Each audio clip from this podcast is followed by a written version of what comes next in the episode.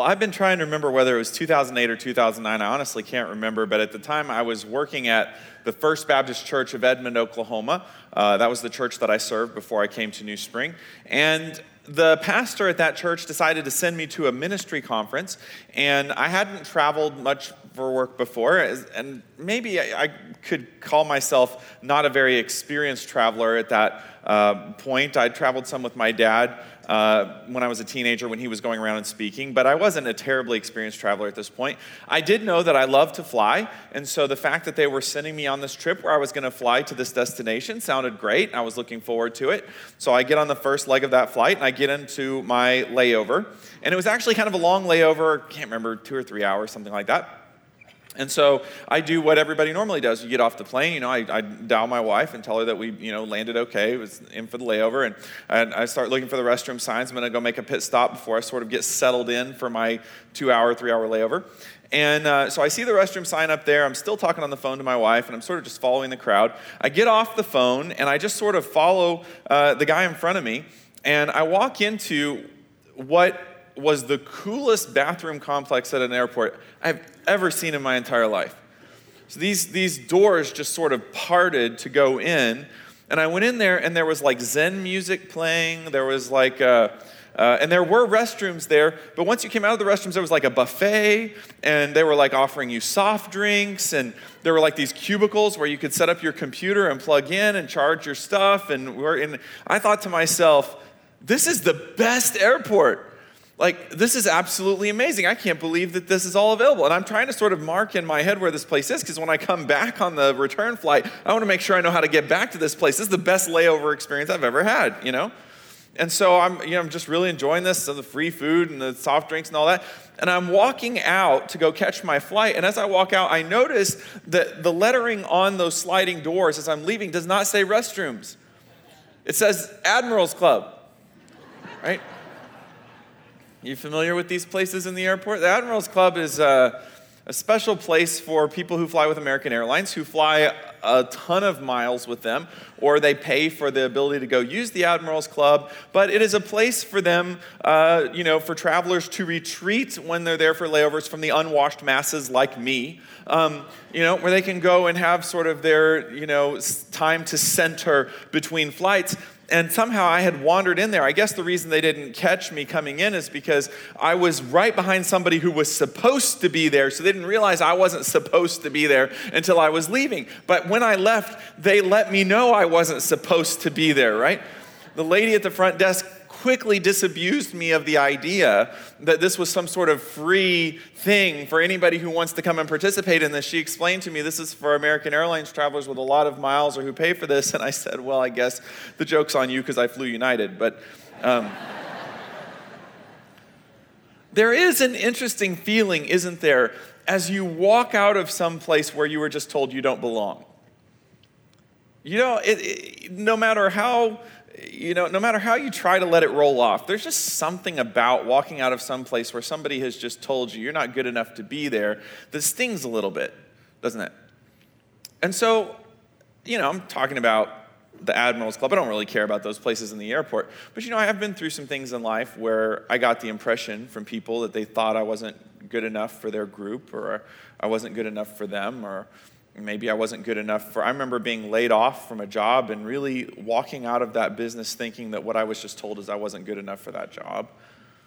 And I'm talking to somebody in this room who is constantly, every day, battling the question will I ever be good enough? Will I ever be good enough for people that I care about? Will I ever be good enough for the career that means something to me? Will I ever be good enough for the group of people around me? And the problem with this question, will I ever be good enough, is when it becomes sort of the little gray cloud that follows us around every day and sort of stays over our head, eventually we begin to develop this sort of internal disease that we would call insecurity. Now, I don't know if you've ever been around a truly insecure person. I, I mean, pegged out, completely insecure. But the symptoms, if you've been around a person like that, the symptoms are unmistakable, right? So when I go through these sort of features of the disease of insecurity, you're going to totally get it. You'll totally click because it'll, it'll make sense to you. But a person who's really struggling with insecurity, first of all, tends to be hypersensitive to put downs. Right? They tend to, to be listening to everything everybody says for any potential slight, any potential zinger. They're, you know, they're always wondering, what did you mean by what you said? What did they mean by that? They're always reading meanings into things, right? You're, you know, some time ago, especially when I was a really, really little kid, um, a lot of people, instead of having like cable or satellite on their TV, they had these things we called rabbit ears, right? The little things that st- stuck out the top of the TV um, that would get your local signals. I mean, I recognize that as I'm talking about this, some of y'all don't even have any idea what I'm talking about. And I'm not even that old, you know? But and by the way, when, when you had rabbit ears, it was very clear which television station you liked best. It was sort of like a way of setting priorities for local stations because there would be one station you would get in nearly perfectly, another one that would be so so, and the last station would just be like, forget about it. So if you wanted to know what somebody's favorite television station was and their least favorite, if they had rabbit ears, it wasn't hard to tell, right? But you know, about, I guess, the mid 80s, I'm a child of the 80s, and about, about that time, you would drive past people's homes for whom the rabbit ears were not good enough and they had a satellite dish. Now, it wasn't difficult to tell because at this point in time, a satellite dish doesn't look like what it looks like now. It looks, you know, now it's like this little salad bowl on top of your house that you're trying to orient towards a satellite. Back then, it was like this massive mesh thing that sat out in front of your house and took up your whole front yard, right? You wouldn't miss that thing.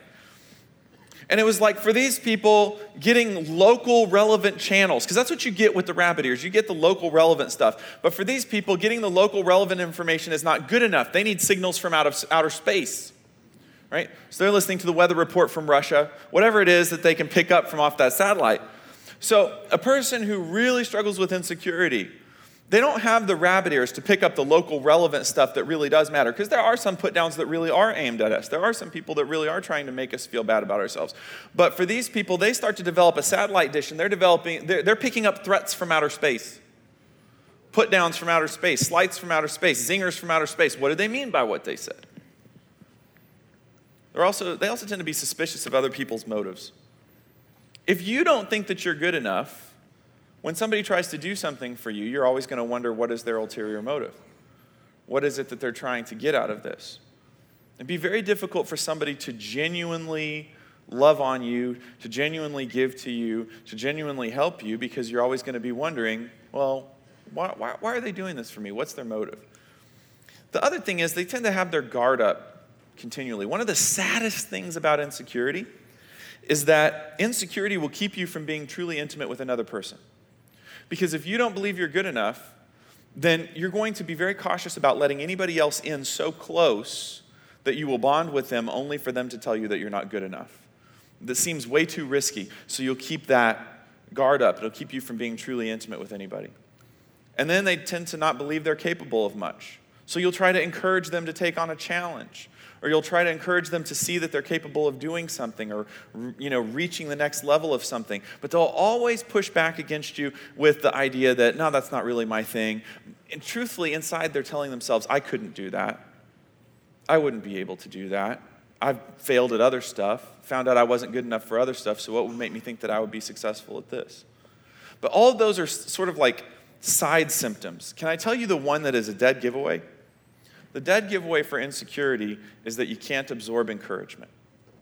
You just can't. It's like it bounces off, right? That somebody tries to give you some encouragement about who you are, about some good aspect of you, or they try to share positives with you, and it's like there's some sort of force field around you that keeps those positives from sinking in. I was working on this sermon, and I'm going to back up here a couple slides, because I was working on this sermon, and I, I was thinking to myself, well, this will be a great message for those people who struggle with insecurity. Uh, this will, you know, this will be a great message for anybody who's dealing with that. And it's sort of like God tapped me on the shoulder and said, Hey, Jonathan, so are you, are you convinced that you're not dealing with any of this? Well, yeah, I'm, I'm not an insecure person. And so God said, Well, okay, well, let's look at the list then. How about being hypersensitive to put downs? You never deal with that? Okay, maybe I deal with that some right? Maybe I've got, okay. And God says, well, well, wait about, what about being suspicious of other people's motives? Jonathan, you, have, uh, you ever struggle with wondering if people have ulterior motives when they want to help you out? Uh, sometimes, right? Well, what about having your guard up and not letting people in because you're afraid you're not going to be good enough for them? All right, maybe I do that every once in a while. Well, what about not believing that you're capable of much? What about letting compliments roll off and letting when people try to encourage you, what about your inability to accept that? And suddenly I'm sitting there thinking, you know what, maybe I'm kind of an insecure person. Maybe this message is for me. Maybe it's not, maybe y'all are just the, the the audience who's sort of listening to me work through my own problems, but I think I realized that I maybe I'm maybe it's not pegged out for me, but I definitely have some pocket insecurity that I walk around with every day. And insecurity will take away your ability to be effective in this world because it's like life on the ledge. It's like you're standing on this 20 story ledge. At your back is the warmth of the place that you feel that you don't belong. And in front of you is the 250 foot drop. And some of you, that picture is not hard at all for you to imagine because you live with it every day. I live with some of it. Maybe you live with some of it. Maybe you live with a lot of it. I want to ask you this question as we start our talk off today, and that is how would your life be different if you were totally secure in yourself? What would your marriage be like? How would that change? How would your parenting style be different? How would your work life be different? How would you feel about yourself if tomorrow you could be totally secure in yourself? Well, that's what we're going to talk about. We said that this DNA of a champion series, we're going to talk about seven statements that a person who believes in Christ can make about themselves that a non believer really can't make. We said the reason that we're doing that is because not only does God want to have a relationship with us and, and change our eternal destiny. That's the main thing. But God also wants to give us a very productive and successful life on this planet. Even though this planet is a broken place and has a lot of things wrong with it, God wants to give believers an opportunity to live a life of purpose and blessing. And we're talking about that. So today we're going to talk about the fact that the Bible says that I have value that you can't see, that you have value that I can't see that ten, the tendency is for us to undervalue each other. So that's what we're going to talk about. In order to sort of lay the framework for that, we're going to go to the book of Second Corinthians. As a matter of fact, if you have your Bible, if you have your online reading device, whatever it is that you that you have with you that you can turn to Second Corinthians, I would encourage you to do that. We're going to be in chapters 4 and 5 uh, for the majority of our time today. We're going to start off in chapter 5 with the Apostle Paul. Now, just a little bit of background on the Apostle Paul. He's the guy who penned the majority of the New Testament. Um, he was an apostle of Jesus Christ. He's probably the theological scholar on the topics of faith, grace, and uh, the Christian life of all time. And the Apostle Paul is going to tell us about something that he used to do that he doesn't do anymore. He's going to talk to us about something that he stopped doing. Well, now, anytime somebody says something like that, my antenna go up because if somebody's smarter than me says, I used to do things this way and it didn't work for me, so now I do things this way, man, immediately I want to know about that because if I can learn that lesson from them, it's going to save me a lot of time. So here's what the Apostle, sa- Apostle Paul says He says, We have stopped doing this, we've stopped evaluating others from a human point of view. Hmm.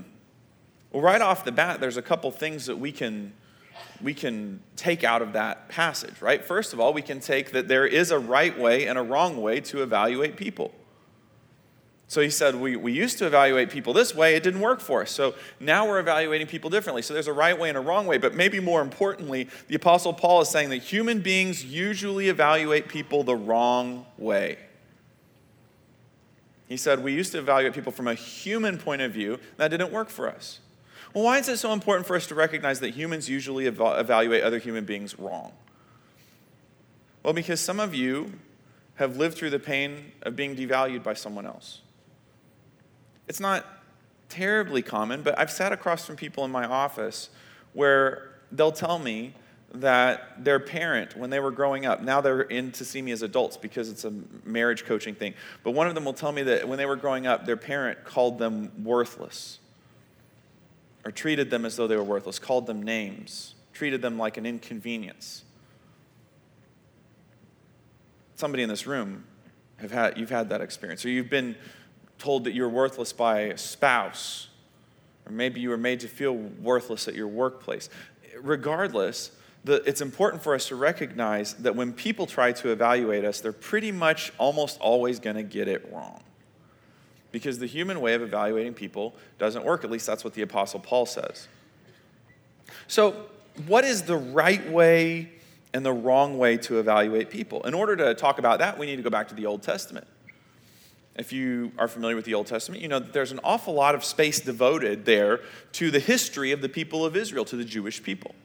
And also, if you're kind of familiar with that part of the Bible, you know that the first human king of the people of Israel was Saul. And Saul was the kind of guy that you would expect to be king. He was tall, he was good looking, he had an imposing presence. The Bible says that he stood head and shoulders above all the other men uh, in the kingdom of Israel. So that's a, that's a pretty big qualification. This guy uh, had uh, a, the power of presence when he walked in the room. Problem was, even though he looked the part of king, he didn't turn out to be a very good king. He had this problem with following directions. He just didn't do things the way that God told him to do it. And as a result, God ended his family's reign over the kingdom of Israel, and he picked a new guy to be king. And if you, if you know that part of the Bible, you know the new guy is King David, the best king Israel ever had. So now Samuel, he's the prophet, he's got to go anoint this new king. He goes to the house of Jesse, which is David's father. But you have to understand, David is kind of low on the totem pole. He's got a lot of older brothers. And in that day and age, the father's always going to trot out the oldest brother first. So it's time for Samuel to anoint the new king. Jesse brings out the oldest brother, and he looks like a king. He's tall, broad shoulders, handsome, looks like, you know, the kind of guy that Saul was. And it looks like it would be an easy transition over to this guy as the king. And so Samuel's all ready to anoint this guy. And here's what God says to him God says, Don't judge by his appearance or height, for I have rejected him. It's interesting. Samuel is the prophet of God. So you would think that he would really have insight here. And yet God is saying, Samuel, I need to warn you about something. Because you're a human being, you're going to probably get this wrong. Because, because you tend to evaluate people the way humans tend to evaluate people, you're probably going to mess this up. You're probably going to think that this guy, because he looks good, because he looks imposing, because it looks like he would be a good king, you're going to be all set to anoint this guy when that's not at all who I've picked. But look at how he follows this up. He says, The Lord doesn't see things the way you see them. People judge. So, this is how we're talking about humans evaluate people. People judge by the outward appearance, but the Lord looks at the heart. How do we judge people? Well, we judge them based off of what we can perceive about them. It's not just necessarily about what we see, but it's how we've experienced this person, right? And the point that God is trying to make is that God has more information about me than you do. You can just you just know how you see me. You know how what you hear from me. You know what you perceive about me. But God knows my heart. My heart's been broken over the past several years for finding out that pastors that I respected had really ugly secret lives. Some people, even in the secular industry that I still thought really well of, you know, things come to light about them that are really sad. The thing is, what, what's hard about it and what creates this sort of tension in our spirit is going, how come I didn't see that? How come I didn't know that that was there? But the, the Bible is telling us why. Because none of us gets to see somebody's heart. All we get to see is what we perceive of them. All we get to see is what they show us of them. And yet the Bible says that God has an additional ability to tap into the real truth about a person because he can see their heart. Of course, we're not talking about the pump in your chest that's pushing blood through your system. We're talking about the seat of your emotions, your will, your intellect. All those things come together to form who you really are. And that's what we're talking about. Well, what can we take from this passage? First off, we can take that appearance is deceptive. I mean, you don't have to be a Christian to believe that. You may have come into this room, you're still exploring God, you're still exploring this church thing, and yet you would be the first to tell me, yeah, Jonathan, you're exactly right. Appearance is deceptive. Some of us, when we met somebody, we wrote them off because something about them just didn't strike us right at first.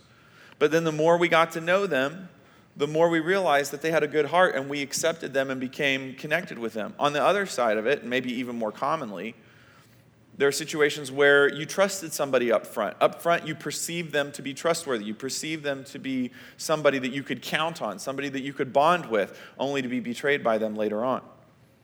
So we get it. Appearance is deceptive. But the other thing that the scripture tells us is that your heart will tell the truth about you. What's that old country song? Your cheating heart will tell on you, right? Your heart will tell on you. Let me show you why your heart tells the truth about you. The Bible says in Proverbs, guard your heart above all else, for it determines the course of your life. Well, now I get that phrase, determines the course of your life, because I was a mechanic in my early 20s, and I get that there is a piece of equipment in your car that determines the course of your car. What would that be? Steering wheel, right? If I can see the steering wheel, I know what direction the car is pointed in, right? So I have two bits of information. If I see your car sitting in the parking lot, I know where your car is right now, but if I can see the steering wheel, I know where your car is headed. Now, this is the difference between being human and being God. I can only see where your car is parked because I can't see your heart. But because God can see your heart, He understands where you're headed. He understands what direction you're headed in. It's not uncommon that I'll have couples come into my office to deal with infidelity, something that I deal with pretty often with couples coming in.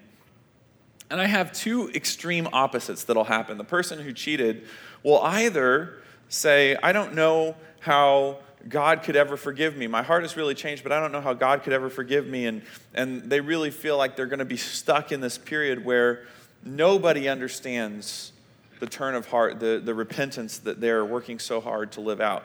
On the flip side, I'll have somebody who will say, Well, I don't get why my spouse can't forgive me today. If God can forgive me today, why can't my spouse forgive me today? Or if God can restore me today, why can't my spouse restore me today? Both are wrong. Both are wrong. Because that person who has violated the trust of their spouse has to recognize the spouse can only see where the car is parked. And until there is a trend that that car is headed in a new direction, do we get the metaphor? Until there is a trend, until there is a track record that car is headed in a new direction, there can't be restoration. There's got to be some reason to believe that things are going to be different. On the other hand, God can see what your spouse can't see. God can see where the steering wheel is pointed. That's why if there is true repentance, your spouse may not get it yet, or whatever situation you're in where you're trying to rebuild trust, that person with whom you're trying to rebuild trust, they may not be able to trust yet that there's a change of heart. But take heart in this if you have that turnaround in your heart, if there really is repentance, just know that God knows today. God knows today because He can see where your heart is headed. So we need to guard our hearts because they determine the course of our life. God knows our heart. For some of you, that's a, a scary thing because I've, I've met people, I've worked with people in my office where everybody around them thinks that they have a great life. Everybody around them thinks that they're connected to God and everything is wonderful, but deep down inside, they know that they're as far from God as could be. Whereas, and, and I've also met with people that others would think that they were not in a good place, but in their heart, they're as connected with God as they possibly can be. They're working very hard to get close to God. The truth about you is something that you know and something that God knows, and really, only you and God know. So that takes me to the passage that we're going to focus on today. Each one of these seven statements has a passage that goes along with it, and we finally arrived at that place in 2 Corinthians chapter 4, where the apostle Paul says this, "We now have this light shining in our hearts, but we ourselves are like fragile clay jars containing this great treasure." This makes it clear that our great power is from God and not from ourselves. Well, if you were here week one of the series, you remember that we talked about treasure in clay jars or treasure in clay pots. In the ancient world, there were no deadbolt locks, there were no you know, security systems that would call the authorities if somebody breaks into your house. It was a relatively common thing. If somebody knew that you had possessions that were of any worth and you left, they might break into the house and try to steal them. So, what people would do is they would have these stacks in their house of these clay pots. They were, they were not of much worth, they were sort of disposable. Often they were sort of cracked and ugly, but they would be there to, to move things around, to store things in. They're just very utilitarian. And so, what people would do is they would take their precious jewels or their money and they would put it inside these clay pots so that if a thief broke in, that would be the last place that they would think to look for it. Well, we don't hide stuff in clay pots anymore. The, I tried to think of what would be an analog for this, and the closest thing I could come up with is the cardboard box. In our day and age, we understand treasure in cardboard boxes because we order it online and it shows up on our doorstep. We pull up to the pull up in the driveway and you see the box there on the doorstep and you do a little happy dance inside, right? It's so exciting. Whatever you ordered is there. And you know what's in the box. Interestingly enough, only you know what's in the box and the person who packed it knows what's in the box. But the thing is, the box is not very important to you. You're not excited because of the cardboard box. Cardboard boxes are not hard to come by. And truth be told, it's pretty disposable, isn't it? I mean, you're going to break into it, you're going to take the stuff, whatever is inside of it, out. By the way, there's nothing in this. I didn't want you to be disappointed later on. Be like, what has he got in the box? No, there's nothing in there. Um, but you break into it, you get the good stuff out, and then the box is something you toss in your garage, put in your recycling bin later, and not worry about, right? How weird would it be to become obsessed with the box? You ordered something online that was important to you, shows up on your doorstep, and you become obsessed with the box, and you start to worry about how the box looks. Maybe your neighbors are going to think that it's an ugly box, you know? You start to apologize to your neighbors. You go over to your neighbors and you knock on the door and you know, I know this is an ugly box. I'm sorry for the fact that this was on my doorstep. It's such an eyesore. I feel really bad about it. You know, you start thinking about decorating it. Maybe you go buy some, some uh, gift wrap and the little bow you put on there. It makes you feel better about that box being on your doorstep. You really hate for it to be that ugly and for people to see it.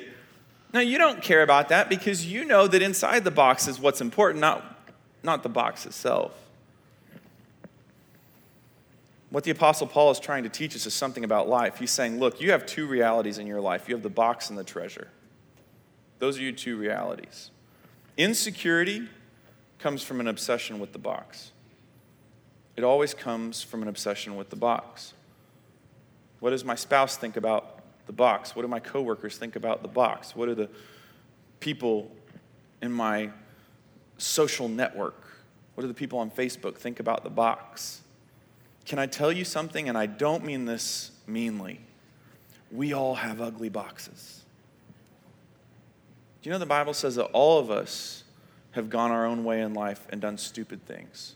Did you know we all have ugly boxes? Now, how weird would it be for me and my neighbors to go around and compare whose box is the ugliest? It does not matter. They're all ugly. All the boxes are ugly. The point is what's inside the box. So I asked you when you came in, what if, what if your life was totally secure? What if you felt totally secure in yourself? Well, security, on the other hand, comes from an obsession with the treasure. I feel good about who I am as a person, even though I'm a work in progress, even though God has got a ton of work to do on me, not because of the box, because I've accepted that the box is ugly. But I want to be obsessed with what is inside the box. I want to be obsessed with the treasure inside. That's what makes the difference between somebody who's insecure and somebody who's secure. Well, somebody might be sitting there today and say, you know, Jonathan, uh, I'm, I'm, I'm rocking on with your metaphor here, and you know, it's kind of helpful, I guess. The problem that I have is you keep talking about the treasure inside the box, and you know, that's really abstract. And I get that sitting here in church, it should just be landing on me like a ton of bricks. Oh, yeah, I'm so valuable inside, but I'm not getting it. Well, I struggle with that myself. So let's do this. Let's do a little exercise, shall we? Let's do an exercise where we think about what we're worth. Right? As a matter of fact, if you want to, you can take out a scrap of paper or you can take out the notes thing on your phone or whatever, because we're going to do a little worksheet together. We're going to figure out how much you're worth. And in the business world or in the personal finances world, if somebody says, What are you worth? what they mean is, if we were to liquidate all your assets, what would be the dollar amount that we could put to them? So we're going to do that right now. It's just sort of a mental exercise. And let's start with this. What about the promises of God? What dollar figure would you put on that? How much would you take for the promises of God? What would you sell it for? While you're thinking about that and writing down a number, how about your ability to pray? To talk to the God of the universe anytime that you want, about anything that you want, and to know that He's listening to you and that He is responding and that He is working things together for your good. How much would you take for that? What would be the dollar figure? And while you're working on that, how about your eternal destiny? How much would that be worth? Because you do realize someday, if, if we stick with the metaphor here, someday the box is going to die and they're going to put the box in another box. People are going to come in a room like this one and they're going to cry and they're going to talk about how great a person you were. They're going to go to the cemetery, they're going to put the box in the ground, and then they're going to go back to the church and eat potato salad and drink sweet tea.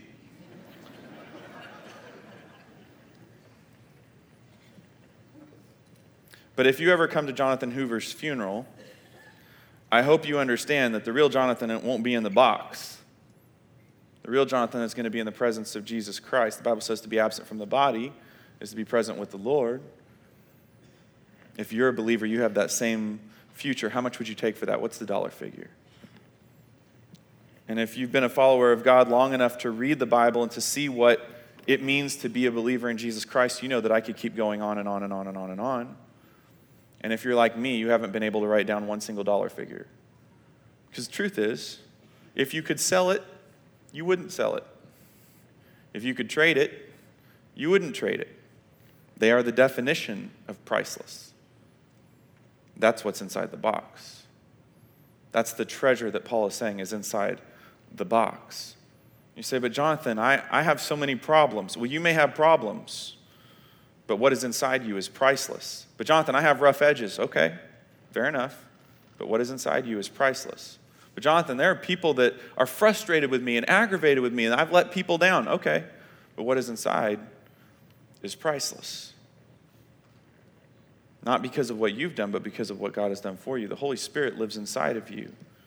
I'm getting a little frustrated these days with the sort of Christian alarmist that's going around online and social media. Listen, I get that our culture is headed downhill. That's, I, I totally get that. And we talked about that in the last series. But let me tell you something. We need to accept, as Christians in America, that being a Christian, we were never guaranteed an easy run of it. In America, we've had a very, uh, we've, we've had a lot of freedom and we've had a lot of latitude to practice our faith, and that was hard fought for. But just so we're clear, God never guaranteed that being a Christian was going to be easy. But what He did guarantee was that we had His Holy Spirit living in each and every one of us. So, what that means is that no matter what happens in this country, no matter what happens in politics, no matter what pressure is exerted on Christians, no matter what we go through in the future, the one thing that nobody can take away from you is that you carry within you the living God, and you're going to be okay. Some of us need to put our arms around each other as Christians and say, We're going to be okay. It's going to be all right because we've got God in our corner and on our side.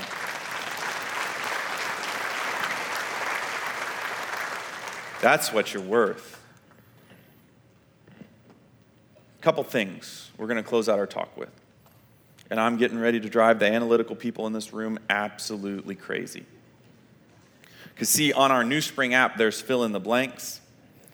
And these detail analytical people, I'm not one of them, I'm ADHD off the charts, but the folks in the room that are all about details and very ordered and logical, whenever they see a fill in the blank, there is a compulsion that it must be filled in, right? Um, and many of them have been in this room waiting for me to get to the fill in the blanks. I haven't even gotten to one of them yet. They're stressed out, right? And now what I'm going to do is going to drive them even further crazy because I'm going to rapid fire these things and they're not going to be able to fill in the blanks fast enough. So if you're sitting next to one of those people and they start having a full on panic attack, you may want to help them remember the words that go in the blanks. Tell them in through the nose, out through the mouth. It's going to be all right, okay? What have we learned here today? First, we've learned that other people can't place a value on you. Doesn't matter how close they are to you. Doesn't matter whether you think that they have achieved more than you, they have more status than you. Nobody has the capacity to put a price tag on you. Nobody has the capacity to put a label on you. Only God knows what you're truly worth. And by the way, it's more than you think it is, and it's more than everybody around you thinks that it is. Secondly, God knows the truth about me. So even if people around me don't yet understand that my intentions are good and that my heart is good, and that I'm trying to work to get close to God, even if they don't get it, God gets it. And He understands where I'm at. Third, my heart is more important than my appearance. I have two sweet daughters. One of them started her freshman year this year in high school. I know, I know, I don't look that old. I, I, I get it. Thank you, by the way, for saying that. Um, one of the things that has been such a blessing to me as a dad, my, my, my, daughters both got their mother's good looks, right? Somehow, in His mercy, God sort of umbrella shielded my daughters from all of my genetics when it comes to appearance and funneled my wife's good looks towards my daughters, which was a blessing. Um, But one of the things that is a great blessing to me as a dad is that my daughters are both more beautiful in their hearts than they are physically, even though they're incredibly beautiful physically. I want my Heavenly Father to be able to say that about his son Jonathan. I want my Heavenly Father to be able to say that Jonathan has a more beautiful heart than the way that people perceive him, than the way that his appearance is, than the, the way that people would evaluate him. That when God looks at me, he understands that my heart is oriented towards him. Finally, it's important for me to know that my value isn't based on my performance, it's based on my Savior. Right? Because here's, here's the deal.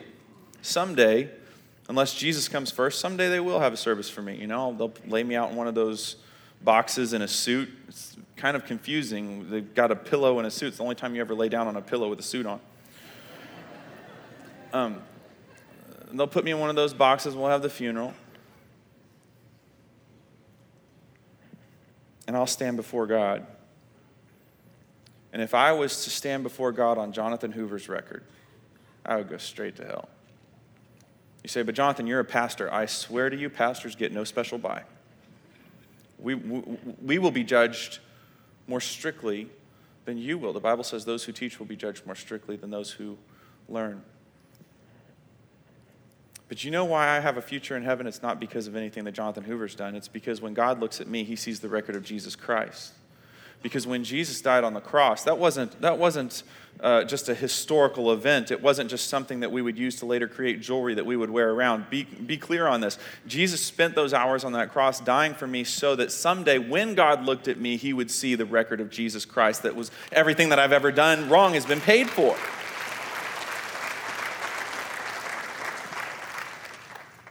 So if God thinks that is my value, then that really is my value. I'm out of time, but I want to close with a story from the Gospels. Story in the book of Luke about a man named Zacchaeus. How many of you grew up in Sunday school and you knew the song, Zacchaeus was a wee little man? Yeah. Zacchaeus went to see Jesus, but he couldn't see over the crowd, so he climbed up in a tree. And as Jesus passed that way, Jesus stopped and asked Zacchaeus if he could come and eat at his house. And this is what Zacchaeus did.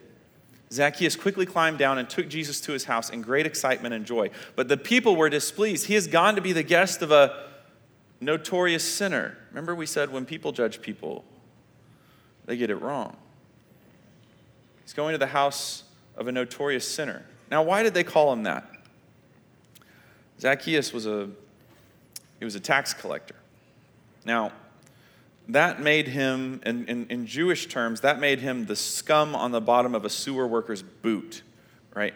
They absolutely hated tax collectors. As a matter of fact, in the Gospels, you'll often see that it'll refer to sinners and tax collectors. Sinners and tax collectors, as if tax collectors were so bad that it would be offensive to sinners to lump them in with them, right? That the sinners would go, Look, I'll cop to being a sinner, but don't lump me in with those tax collectors, you know? The reason it was a problem, Rome ruled the, Rome ruled the world at the time. Rome understood that it probably wouldn't work very well to send in Roman guards to go collect taxes from the Jewish people. So, what they did was they would find people in the Jewish community that would become a turncoat that would go collect taxes for Rome. And the reason it was a desirable thing, or the, the hook that they put in it, was look, here's the amount you have to collect for Rome. You have to deliver this to Rome. But whatever else you have to collect to make it worth your while is totally fine. So they would, on the threat of imprisoning you if you didn't pay up, demand whatever they wanted, and whatever they skimmed off the top was theirs. And keeping in mind, this was one of their people who's now doing this. I mean, it, it was wrong on so many levels. So it's reasonable that based off of their perception of Zacchaeus, he wasn't a guy that they felt very good about. But inside the house, Zacchaeus stands before the Lord and said, I will give half my wealth to the poor, and if I've cheated people on their taxes, I will give them back four times as much. Well, this one's always been a tough one for me to try to figure out. If he's that notorious of a sinner, why the turnaround? Why all of a sudden is he standing before God? And I, and I think he must have been legit on this. I think he must have been for real because the scriptures use him as an example. Why the turnaround? Why the 180? Can I give you a guess? It's just conjecture. I can't prove it. I can't prove it, but I, I think this is a pretty fair guess. I think Zacchaeus had been scraping money off the top, building that bank account for all those years so that he could eventually buy his way into the Admirals Club. I'm serious. I think he thought if he had enough money, he would finally belong. If he could get enough of a bank account, he would belong with the beautiful people that had always told him he didn't belong. He could fit in. But the funny thing was, as soon as he fit in with the rich and the wealthy, his Jewish friends and family disowned him. So as soon as he belonged with one group, he didn't belong with another group. Some of you have lived this. You work so hard to belong in one place, and the moment you finally belong there, you find out you don't belong someplace else. I think what changed Zacchaeus' heart was when he met the Son of God and he learned that God wanted to make him an adopted son, that he had a home in God's family, that he belonged in God's family. Because there is that moment when you wake up and go, if I belong in God's family, then the rest of it doesn't really matter, does it? If I belong in God's family, it doesn't matter how much money people think I have or don't think I have. It doesn't matter whether people think my house is wonderful or they don't think it's wonderful. It doesn't matter how people evaluate how I live my life, you know, whether, whether they think that I belong with the beautiful people or not belong with the beautiful people. In the end, if I belong in God's family, all the rest of it's just moot, isn't it? I think that's why he said, look, the money now is just a way of making things right now. Whatever I have in my bank account now is just a way of making things right. But if I belong in God's family, then I don't have to be insecure anymore. I'm talking to somebody in this room, you've been insecure for majority of your life. You can walk out of here today and say, you know what, if I belong in God's family, then there's no reason for me to be insecure. I'm priceless. I'm absolutely priceless. Let's pray. Father, thank you for what you've done in our hearts today. Thank you for the treasure that is in those fragile clay pots. Help us not to get absorbed in the box, but help us to stay absorbed in the treasure that you've placed in each of our hearts. Heads are still bowed, eyes are still closed. If you're in this room and you'd say, you know what, Jonathan, um, what you're talking about is something I need in my life. And to hear about a God that values me so much that he wants to have a relationship with me, that's, that's not something that I've really been open to yet, but now I'm open to it. Right in this moment, I'm open to it. Here's what I'd love to do with you I'd love to say a really simple prayer. You can follow along silently in your head. You don't have to say this out loud. But if you do, it'll be settled once and for all. Ready? Here we go. Dear Jesus, thank you that you love me. Thank you that you died and rose again for me. I know I do wrong things. I know I can't save myself. Today, I receive your free gift of heaven and forgiveness. I believe in you, Jesus. In your name. All right, look this way just for a moment. If you just prayed that prayer, would you do me a favor? Would you take, would you go out to the guest services table, let them know that you prayed with me, or you can text prayed to 97,000. We have a gift we want to give you to get you started on your new journey with God. Thanks so much for being here this weekend. Next week, we continue on with DNA of a Champion.